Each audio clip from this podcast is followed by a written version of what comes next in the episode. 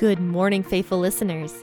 You have tuned in to the P40 Ministries podcast, the one place where you can get a daily explanatory Bible reading to start your day strong. This is your host, Jen, bringing you a brand new episode out of Genesis.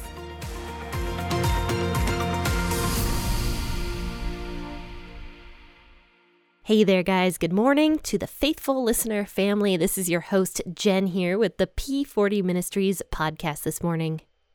Today is actually going to be a pretty short episode, mainly because the rest of the chapter is not very long. We are going to be discussing Genesis chapter 33, verses 12 through 20.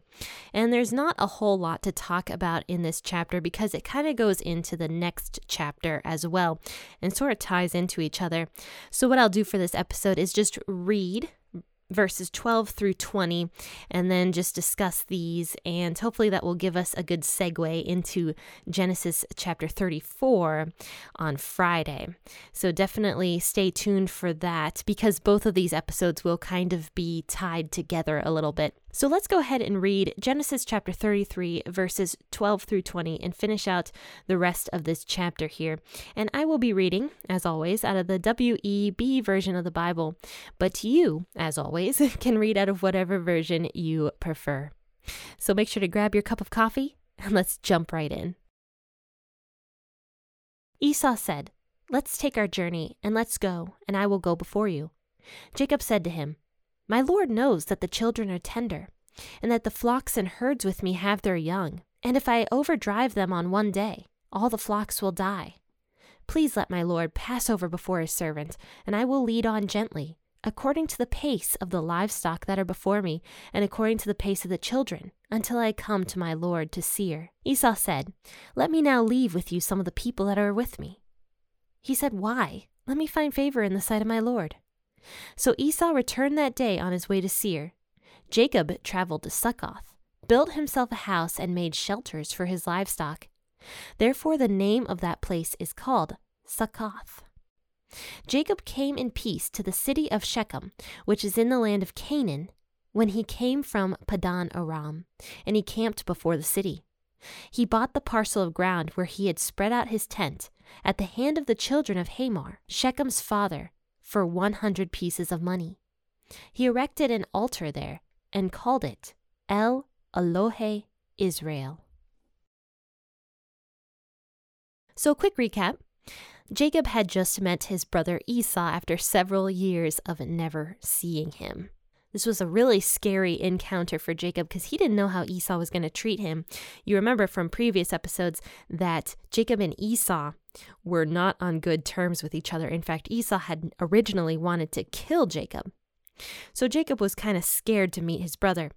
But we finally find out what happens in Genesis 33, and Jacob finally meets Esau. But Esau embraces Jacob and hugs him and kisses him and all sorts of stuff and says, I am so happy you're home.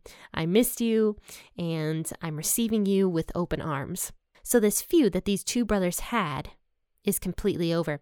And Jacob couldn't be more overjoyed, and he continually calls Esau, my lord, my lord, which was a fancy way of just saying that his brother was over him, not elevating himself, but rather making himself almost like a servant, just to show that he had no ill will towards Esau and just wanted to have a friendly relationship with him. So now in verse 12, where we are starting today, Esau asks Jacob to come with him. And he's like, Come on, let's go to Seir. Let's uh, travel the day and make it there very soon. And Jacob's like, No, I can't do that because I have all these flocks and herds with me, and they have little young babies. And if I drive them too hard, they're going to die, these young babies. So I can't do that. And plus, I have my children who are with me, and some of them are very, very young. So I can't travel that fast with you and your men. So please go on ahead of me, and I will meet you there in Seir. And I don't actually know where Seir is. I'm assuming it's very close to uh, Jacob's original homeland, but um, that was where Esau lived. He lived in Seir and was asking Jacob to come with him. So Esau accepts Jacob's proposal and says, Okay, meet me there when you can. But he says, I'm going to leave some, some of my men here with you. But Jacob says, No, no, don't do that. I only want to have favor in your sight, which is an old fashioned way of basically saying, I just want you to look favorably at me. I don't need anything from you. I don't want anything from you. Let's just have a good, friendly relationship as brothers. So Esau accepts this as well and leaves. Jacob is left alone with his family and with his flocks of herds, and he ends up traveling to Succoth or Succoth. I, I don't know how to pronounce it, but um, he travels there and he ends up building himself a house and making some shelters for his livestock. He ends up naming that place Succoth, which means shelters or booths. Now, after this, I'm assuming some time has passed because it says now, actually in the NIV version, I just switched over. It says, After Jacob came from Padan Aram, which was where he had originally lived with his father in law Laban and with his two wives. That's where they lived in Padan Aram. It says, Jacob arrived safely at the city of Shechem in Canaan and camped within sight of the city. So I don't know how much time has passed between the time that he lived in Succoth and then came to this area, uh, Shechem. But we do know that Shechem was a Canaanite area, and it was a city as well. And the Canaanites were people who did not follow the whole circumcision thing. They did not follow God, like the God. They had many gods, and many of their gods were very, very terrible. Uh, gods of um, sex and child sacrifices and all sorts of crazy things. So the Canaanites worshipped many other gods, and they were not healthy people for Jacob to be around. Now, on top of this, if we go back actually a few chapters to, um, I believe it's Genesis chapter 31, verse 3, and also um, verse 13 of Genesis 31. It says, I am the God of Bethel, where you anointed a pillar and where you made a vow to me. Now leave this land at once and go back to your native land. So God is kind of telling Jacob, it seems like, to go back to Bethel or to his native land. He never told Jacob to camp near this Canaanite city.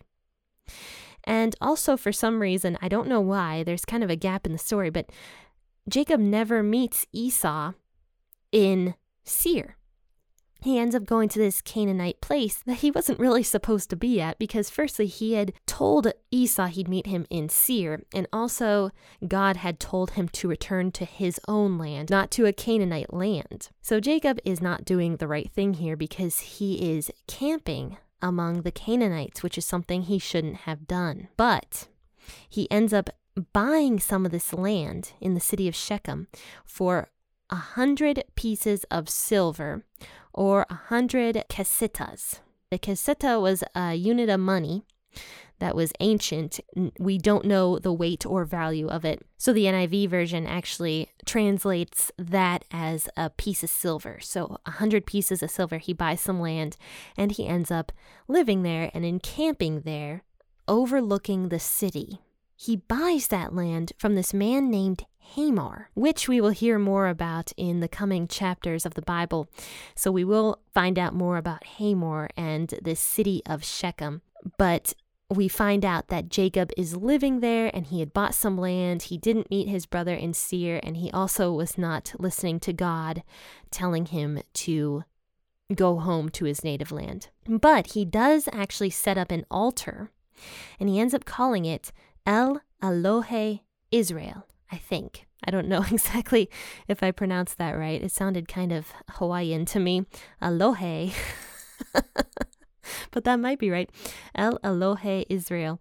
But that means God is the God of Israel, or mighty is the God of Israel. And you remember that Jacob's name had been changed to Israel when he had wrestled with God himself, and God changed his name. And Israel means he who wrestles with God.